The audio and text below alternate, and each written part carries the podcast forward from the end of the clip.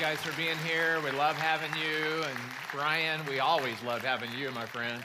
So that's great. And so at the end of our service, uh, Stacy and Abe will be out in the lobby, they're hanging out. And so love to have you stop by and visit with them. And then Stacy recently wrote a book uh, called Flourish, and I think that's out there too. She actually got, was able to come over here and speak for our women at our coffee talk that we did in September. And so I know many of you gals want to just come by and say thanks again. So thank you guys for being here. We just appreciate you being part of our family, all the way from the Bay Area. She's been here, I don't know how many times she's been here, but several times with us in our church. So, hey, we're in this last week of the series. Oh my, I just can't believe that it finally is coming to an end. We had nine weeks to counting today that we've been there. And so I'm just so glad that you're here today as we wrap up. Maybe this is your first time, and so you really won't have missed a whole lot uh, because this message today speaks to every one of us right where we are. So I just want to invite you, if you grab these message notes like this, that you're going to be able to follow along today.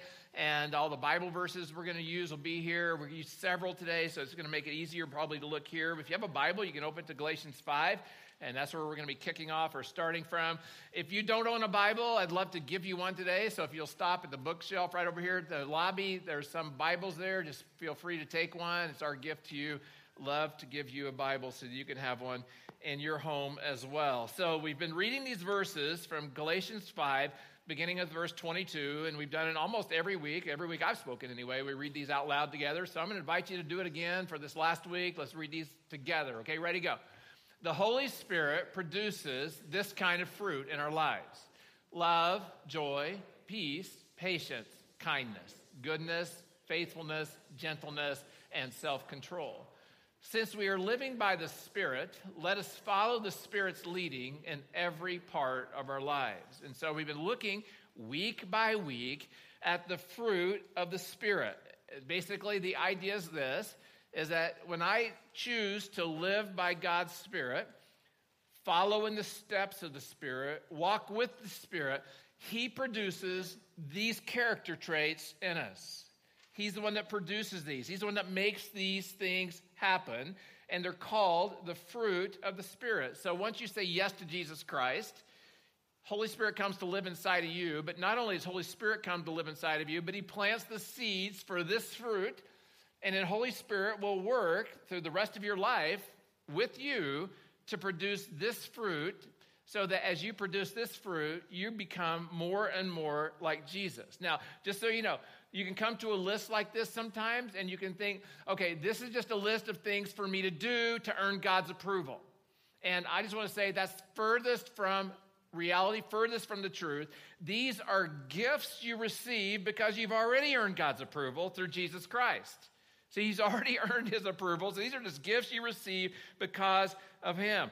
These fruit des- describe who we're made to be. So if you ever wonder about your identity, you ever wonder really what God wants you to be, this list shows you who he wants you to be, how he wants you to work, how, what he wants to produce in you. And therefore, our goal as followers of Jesus is to just become like we're made to be. So it's not that complicated.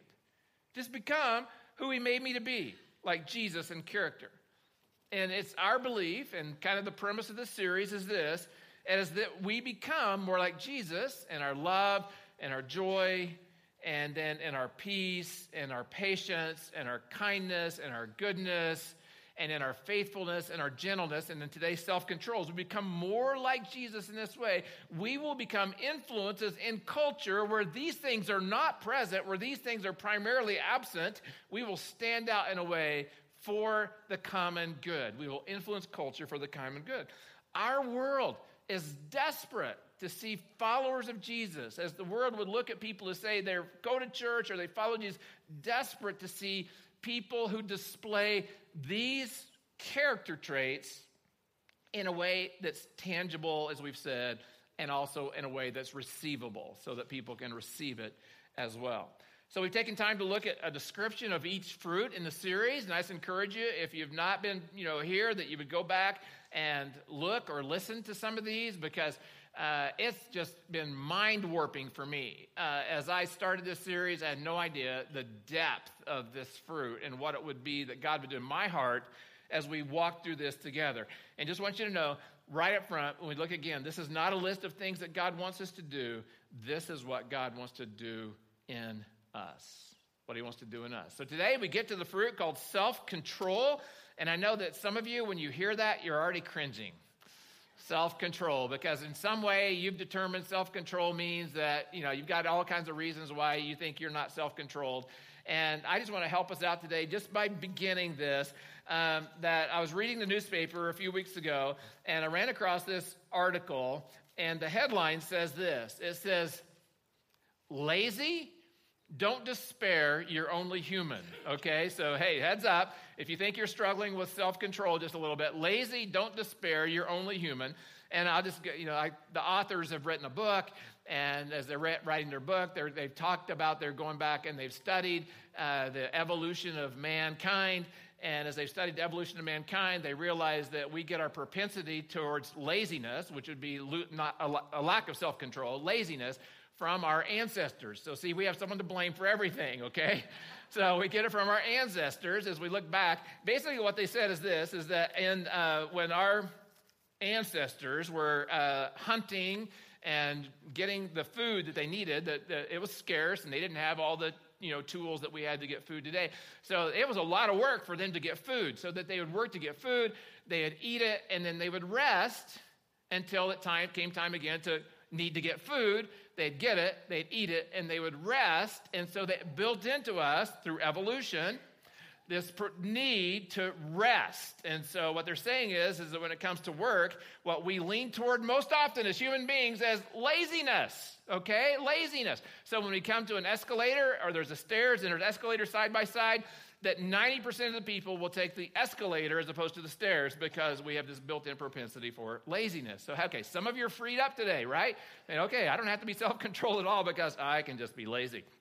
Uh, but that's not what we want. So, right in front, let me just say this message again is not a message about trying harder because honestly, when I came to this, this has been such a struggle for me this week about this message because self control well, that's kind of an oxymoron as we look at what God did through the Holy Spirit to reveal himself to us in this idea of self control. It just doesn't come from us, it comes from Him. The Holy Spirit is the one who produces this fruit. So, it, honestly, it doesn't help when we engage in kind of self help projects to help us be transformed in some way or an approach to transformation. It, it doesn't develop, self control doesn't develop through our own effort, our own willpower, but through the dependent obedience to what God says. So I'm just going to begin, as I have every week, with a definition that's going to help us a little bit. Maybe you can take a piece of this and chew on it this week. I'm really going to refer to one part of it mostly in the service today. But self control is this to take authority over oneself and exercise discipline in order to love God and people. Uh, we're going to really primarily camp on that part today. The ability to say yes to the important while saying no to self. That sounds makes sense, doesn't it? Say yes to the important by saying no to self. The ability to choose the important thing rather than the urgent thing, because we can get caught up in the urgent and we can miss the important. And then the last one is this to make decisions against yourself. I got this idea from uh, reading uh, a writing by Jack Hayford, you know, Pastor Jack Hayford, uh, Church on the Way, Van Nuys, down in the LA area, uh, that he's the one that actually coined this phrase to make decisions against yourself, to make decisions against ego, to make decisions against your desires, to make decisions against what comes naturally, to make decisions against the urgent in order to live for the important, and then that requires denying our self willfulness. So I guarantee you, if you decide to, li- to run a marathon, you have to make a decision against yourself because your decision for self would probably be to sit on the couch, right? But if I'm going to run a marathon, I have to make a decision against that. If I'm going to, ha- if you're going to have six pack abs like I do, then I guarantee. Why are you laughing? like I wish I had. How's that? Okay.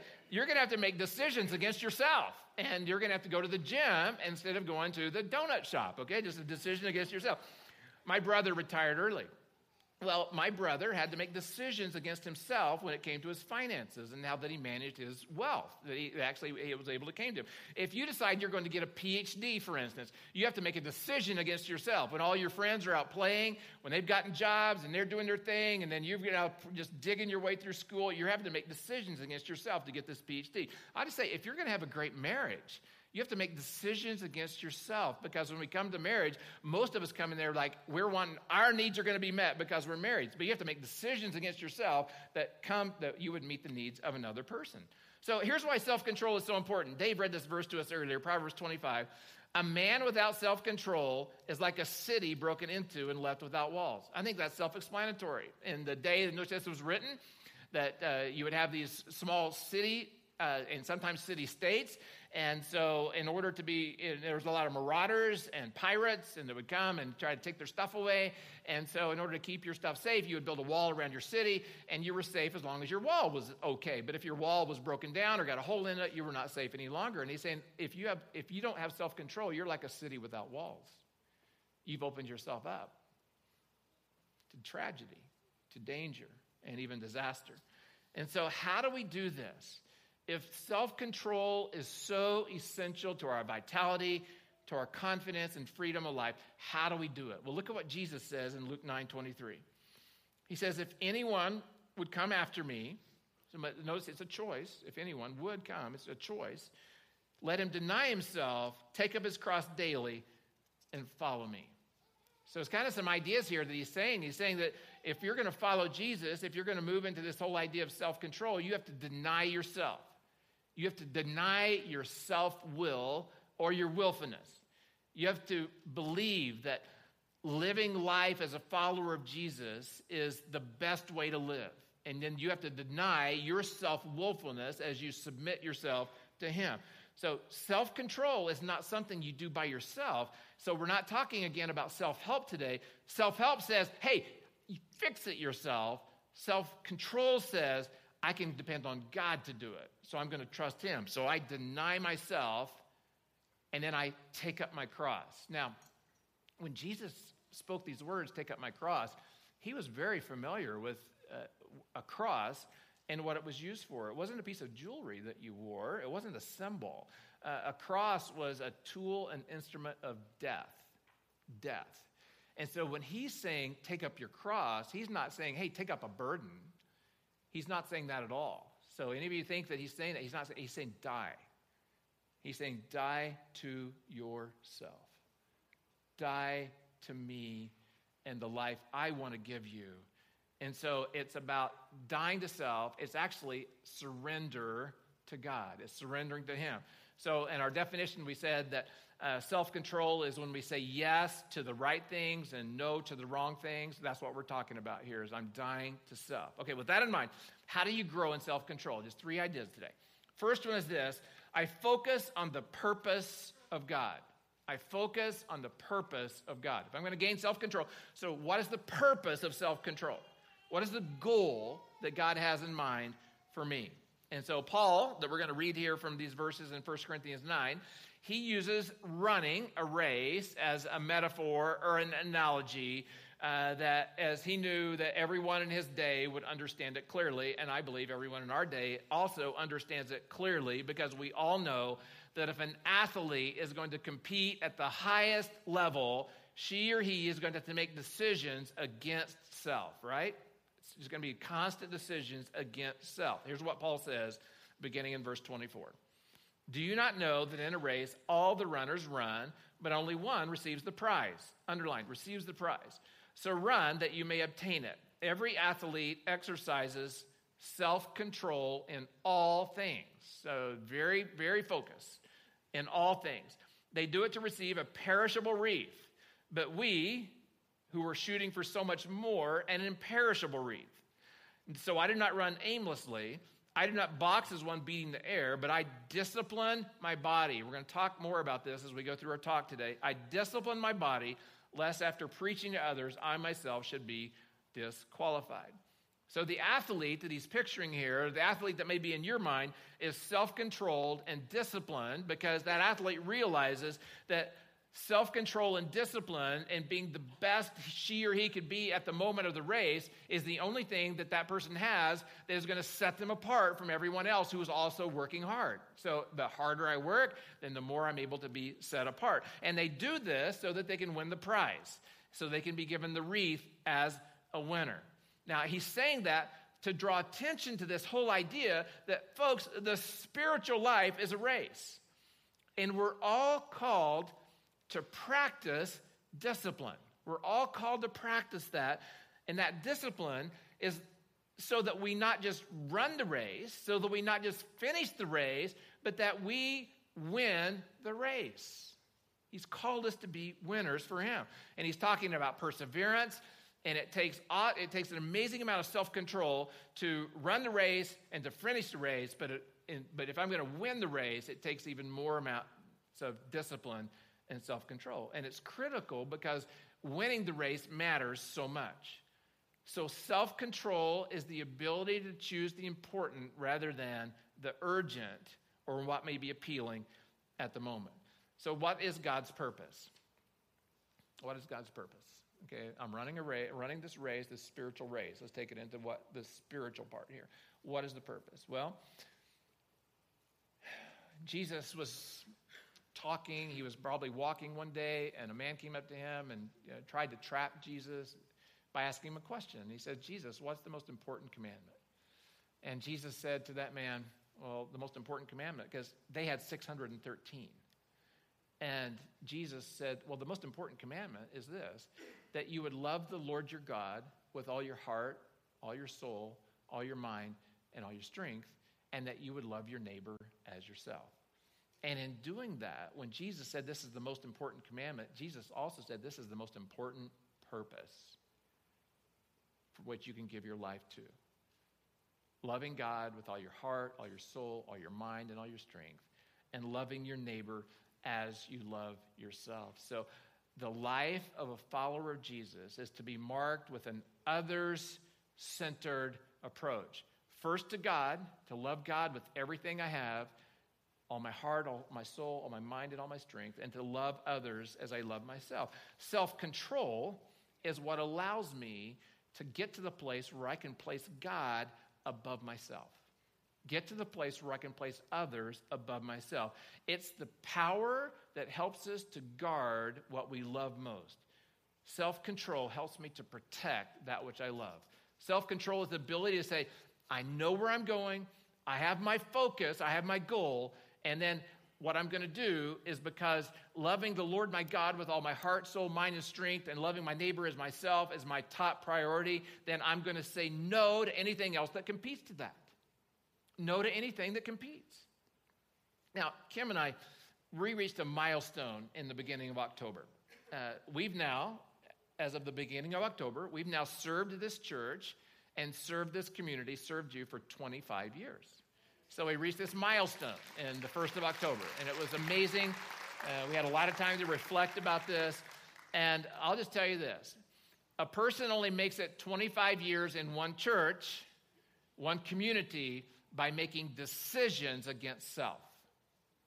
So we're going to get the decisions against self. See, one of the decisions we made against ourselves, and uh, this happened when we were first deciding whether we would come here or not, that we sat in a living room and with six other families, six other couples. And as we were sitting in that living room, they were talking to us about coming here to help start Twin Cities Church. And they asked us this question. They said, Well, what we would like is if you were to come here, is that, that you would come here and stay for the rest of your ministry.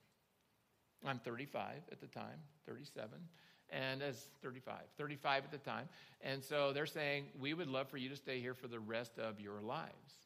And so Kim and I prayed about it, and we talked about it, and that we said, yes, that we will give our lives to one church, one community, uh, our entire ministry. unless God were to choose otherwise. And, you know, God's sovereignty, He could always say something different, but we said yes. Well, that commitment that we made that night, when we said yes to that, that we will not leave Twin Cities no matter what, I'm telling you, that has allowed us to face times when it's been discouraging. It's allowed us to face times when it's been difficult. It's allowed us to face times when I've made mistakes and it would be easier just to probably go away. It's made it's allowed us to face time, uh, face times when we've been hurt, and once again, it would just be easier to walk away. It's allowed us to face times when uh, we would maybe get restless, uh, and it's just in my personality to get restless. And so, when I would hit those moments of restlessness, I would just say, "We've made a commitment. We've chosen to make a decision against self." And that decision against self is, is that we will stay here for as long as God would lead us. Now, that's just not normal. If you know that, you know, Dave Bolin, we just celebrated 20 years for him and Michelle being here, he and Michelle being here. Now we celebrated that. And it's just not normal for pastors to stay that long in one place because honestly, it's probably easier. I don't know, if, I've not tried this yet, but it's easier probably in many ways because you just, you know, you have, you know, five years worth of messages, you move somewhere else, you recycle them, you know, and you move somewhere else and you recycle them. You, you have relationships that worked, and then all of a sudden they're not working. You're like, well, hey, I'm going somewhere else, and I'm going to form new relationships. And so, but you know what? We made a decision against self. And that decision against self has paid off huge dividends for us and our family. And that's what I'm talking about here. It's about a higher purpose. Love God with all your heart, soul, mind, and strength. Love your neighbor yourself. If you're going to make every decision with that as your purpose, then you're going to die to self in a lot of other areas and ways. Look at what he says in uh, Paul says in 1 Corinthians 10. He says, All things are lawful, but not all things are helpful. So I'll just stop and say, you know what? It's okay. You know, nobody else had to make the commitment we made. Uh, and it's okay if a pastor comes and he's there two years and, you know, God says move and he moves, or he moves two years and he moves and God, it's okay if that happens. That's lawful. That can actually happen. But he says not all things are helpful. So making that kind of move, being that kind of, you know, kind of, uh, it creates instability in both the church and pastors' lives. And so it's not helpful. All things are lawful, but not all things build up. So not all things are beneficial. So there are things in your life that you would say, okay, this is permissible. This is lawful. So I'm going to engage in this. What I would just say this if you're engaging in things that aren't going to allow you to be able to, in your heart and your mind, to eh, this priority, this purpose, to love God with all your heart, soul, mind, and strength, and love your neighbors yourself, it's probably not from God. You just need to chew on this. It's not beneficial. It's not helpful. He wants us to be engaged not in things that we may think are permissible that we can engage in because they fulfill our needs, but He wants us to engage in things that are helpful and will build others up. Okay, second idea is this I grow in self control as I submit to the grace of God. Oh, I really struggled with how to verbalize this one, how to put it, but I'm going to stay with this since that's what's on your screen. Uh, submit to the grace of God. And I just want you to walk with me here because it's going to take some work to be able to understand what I mean by submit to grace. Because so many of us, we think that grace is, you know, this free gift and it's this wonderful thing and uh, it changes me and I just want more and more grace. Well, there's a harder side to grace I want us to look at today. And so let's look in Titus chapter 2. It says this For the grace of God has appeared so there it is. The grace of God has appeared. The grace of God appeared how? Through Jesus. So he's talking about Jesus.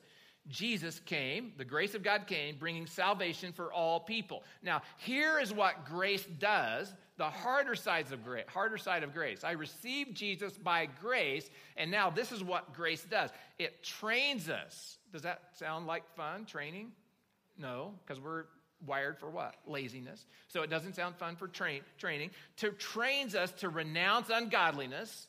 So it's going to require effort to renounce things that are ungodly and my worldly passions and to live self-controlled, upright means I'm going to be have to be changed because I guarantee you when I came to know Jesus, I wasn't upright. Uh, and now I'm going to be trained to become upright and that I'm going to live a godly life life in the present age. And so this is a challenge for us, folks, because in our age right now, if you look at Christianity, we're being pulled more and more and more away from what I would call the biblical mores into the cultural standards in the way we live and the decisions we make. Waiting for what? Our blessed hope. Is it easy to wait? No, it takes grace to wait. And the blessed hope is what? Jesus coming back again, and that all the fulfillment of everything, the appearing of the glory of our great God and Savior Jesus Christ, who gave himself for us to redeem us from all lawlessness and to purify for himself a people for his own possession who are zealous for good works. Purifying is not easy. It's not easy, but grace purifies it. It's the power to make us into something pure. So the grace of God fuels me as I make decisions against myself so that God can now use that decision as part of what He is doing with His grace and His empowerment to make me more like Jesus. So we are not growing in this fruit by our own effort. It's not under our own willpower. It's not through self help that we're going to grow in this way. It's through the complete reliance of the Holy Spirit to do the work. Now, I kind of alluded to this is that so many times we look at grace and we think grace is soft. Because honestly, um, is that, you know, we want to give everybody grace. And so uh, that we then accept behaviors that uh, we know are not right, but oh, we want to give people grace, or we know that we need grace, and so we'll overlook things in a certain way. I recently ha- got to hang out with a guy, uh, and uh, for an entire day, uh, first time I'd met him. Uh, actually, got to be on the Sacramento River, have a great time fishing. And so the, the guide, the person who helped us fish that day, uh, he, when he found out I was a pastor, of course, he wanted to talk about church uh, and Christianity, and he talked about the church he went to, and he says this about the church he went to. It's not anywhere close to here, okay? So use, that's okay. He says, I love my church, and I love that they talk about grace, but that's all they talk about. And then he said this there has to be a place for action.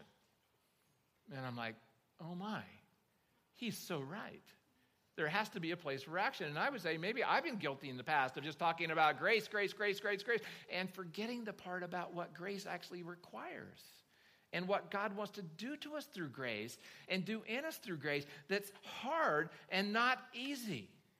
So, what Paul's saying to Titus and to us is that when you submit to grace, you're submitting to training and you're submitting to being part of what he wants to do in you, and it's all through grace, okay? And that leads us to this next idea. Actually, let's look at Philippians 2.13 first. It says this, for it is God who works in you. So it's God, he's doing this. And then what he does is he's working that you would will and then you would work. And that doesn't sound like laziness to me.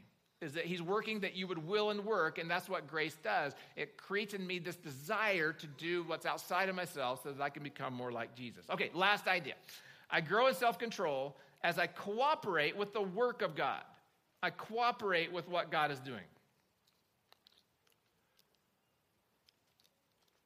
So, what I did as I was preparing, uh, as I went to all the places in the Bible where it had extended places where it talked about um, self control, and I pulled those out, and I thought I would just let the Bible and me speak for itself today and allow us to have many different pictures of what self control means. So, I went to Second Peter uh, for this part of the talk. And there's several verses there that will give us an indication about the idea of what God wants to do in us through self control. Okay, let's begin. His divine power has granted to us all things that pertain to life and godliness. Oh, it's just so rich right there. He's granted to us all things that pertain to life and godliness. Now, there's a whole you know group um, vein stream of Christianity that talks about prosperity and prosperity gospel. This is not speaking that at all. He's not saying that he's given you everything you want, uh, that you can have all the riches in the world. He's saying he's given you everything that pertains to life in him and godliness, okay? Life in him. And he says, through the knowledge of him who called us to his own glory and excellence, by which he has granted to us his precious and very great promises so that here are the promises he gave, so that through them you may become partakers of the divine nature. Underline that partakers of the divine nature, having escaped from the corruption that is in the world because of sinful desire. That's what self control does. So when we talk about, let's just pause a moment, okay, and I'll come back to those verses. When we talk about becoming who God made us to be, the Bible wants us to know that this is not just a good suggestion, this is not just a good idea, this is an imperative. It's a should. That I should engage in my own spiritual development and my growth to allow Holy Spirit to work the fruit of the Spirit from me. And I'll just say this the beauty of this for me is it's not just an imperative, it's a possibility. It's a possibility. It is actually possible for you and for me to grow in love and joy and peace and patience and kindness and goodness and faithfulness and gentleness and self control. I've loved your emails. I've loved your notes you've sent me as you've wrestled with these fruit as we've, dig, as we've dug into them. Many of them went way wider than we ever, deeper than we would have ever anticipated. But you've allowed this to say, I'm going to engage in what God wants to do in me and through me so that these fruit are actually developed. See, God didn't just throw the fruit of the Spirit out and said, hey, you should just go do this. he didn't do that at all. He, made, he didn't make it tough for us to do it. He actually empowered us to do it and gave us the strength. He said, You should do this. And by the way, I've given you everything you need to do this. So just walk in what I've given you and allow it to change you. I've given you everything you need. Okay, let's go on. For this very reason, make every effort to supplement your faith with virtue. And you just might underline make every effort. Cooperate with God's work, make every effort to supplement your faith with virtue, virtue with knowledge, and knowledge with self control, and self control with steadfastness, and steadfastness with godliness, and godliness with brotherly affection, and brotherly affection with love. For if these qualities are yours and are increasing, they keep you, hear this, they keep you from being ineffective and unfruitful in the knowledge of our Lord Jesus Christ. As, he, as they are in you, it keeps you from being ineffective. Remember, we said that we want to stand out so that we can influence culture, influence others for the common good. If I'm a follower of Jesus and the fruit of the Spirit are not growing in me so that other people will take notice, then I am ineffective. I'm ineffective as a follower of Jesus. And he calls us to work with him so that we can be fruitful. So he says, if they are increasing, here's the good news if they are increasing, I'm effective. And that's what Peter wants us to know, and that's how he wants us to engage. So we trust in Jesus by faith. We're given this new nature, we're given the Holy Spirit, and he does this work as we engage with him. We are partakers of the divine nature. So, so in the series, I just want to remind you that these fruit, this fruit of the Spirit, that this is who God called us to be, who He called us to be. Let's make it even more clear. This is who He made you to be. This is who He made you to be, who He wants you to be, and that now He wants you to engage with Him so that you become who He made you to be. Let the fruit of the Spirit become who you are known for, because this is a clear description of Jesus Christ and who He was like, who He is like, and who he will always be. This is Jesus. But no one will see him unless we engage, unless we allow ourselves to be changed. Now, I have a story I think will illustrate this. Most of you know the name John Wooden, of course. John Wooden, UCLA basketball coach, very famous, you know, years of national championships, all that he did uh, prolific writer uh, on leadership and uh, just one of the most disciplined men I think that has ever coached. Well, he also was a follower of Jesus. And, uh, I, and he really did stand out for Jesus in all he did. One time, uh, Coach Wooden, a reporter came up to him after a particularly challenging game where the officials had made some bad calls against his team and where his team had made some really silly mistakes that actually cost them the game. And the reporter came up and said, How do you keep your cool? How do you refrain from cussing out the officials or cussing out your players when things were so stressful? And Coach Wooden answered the reporter and said, quite candidly, he said, Well, I have the same emotions as every other coach. But he said this In my pocket I keep a tiny silver cross. And when I feel myself ready to lose control or get too intense during a game, I reach in my pocket and I hold onto that cross. And it reminds me that there's something more important than winning games. And the reporter said, Oh, it's like a good luck charm. and Wooden said, No, not at all. The cross serves a reminder. It is a reminder to me of what is most important. And, folks, as we end the series, we have to remember that all that we've talked about in the fruit of the Spirit, the living of the fruit of the Spirit, is not just so that we have better lives. It's so that as we live out the fruit of the Spirit in our lives, that people are drawn to the cross of Jesus. Because the cross of Jesus is not just a piece of jewelry or a good luck charm, it's the most important thing in life that we can experience. And so we go back to the verse then that we started in the series in John 15, verse 8. John 15, 8, Jesus says these words. He says, By this my Father is glorified, that you, say it out loud with me, bear much fruit. Bear much fruit, and so prove to be my disciples.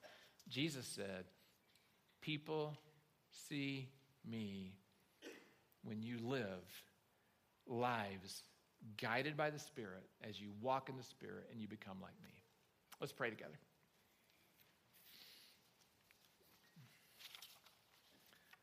Father, this has been a challenging uh, talk in many ways. And Lord, Holy Spirit, now I pray that you would give the application in each of our minds that we need. And uh, for me, making decisions against myself, I've worked with this all week, and I've just seen how just that one phrase has allowed me to truly be different this week.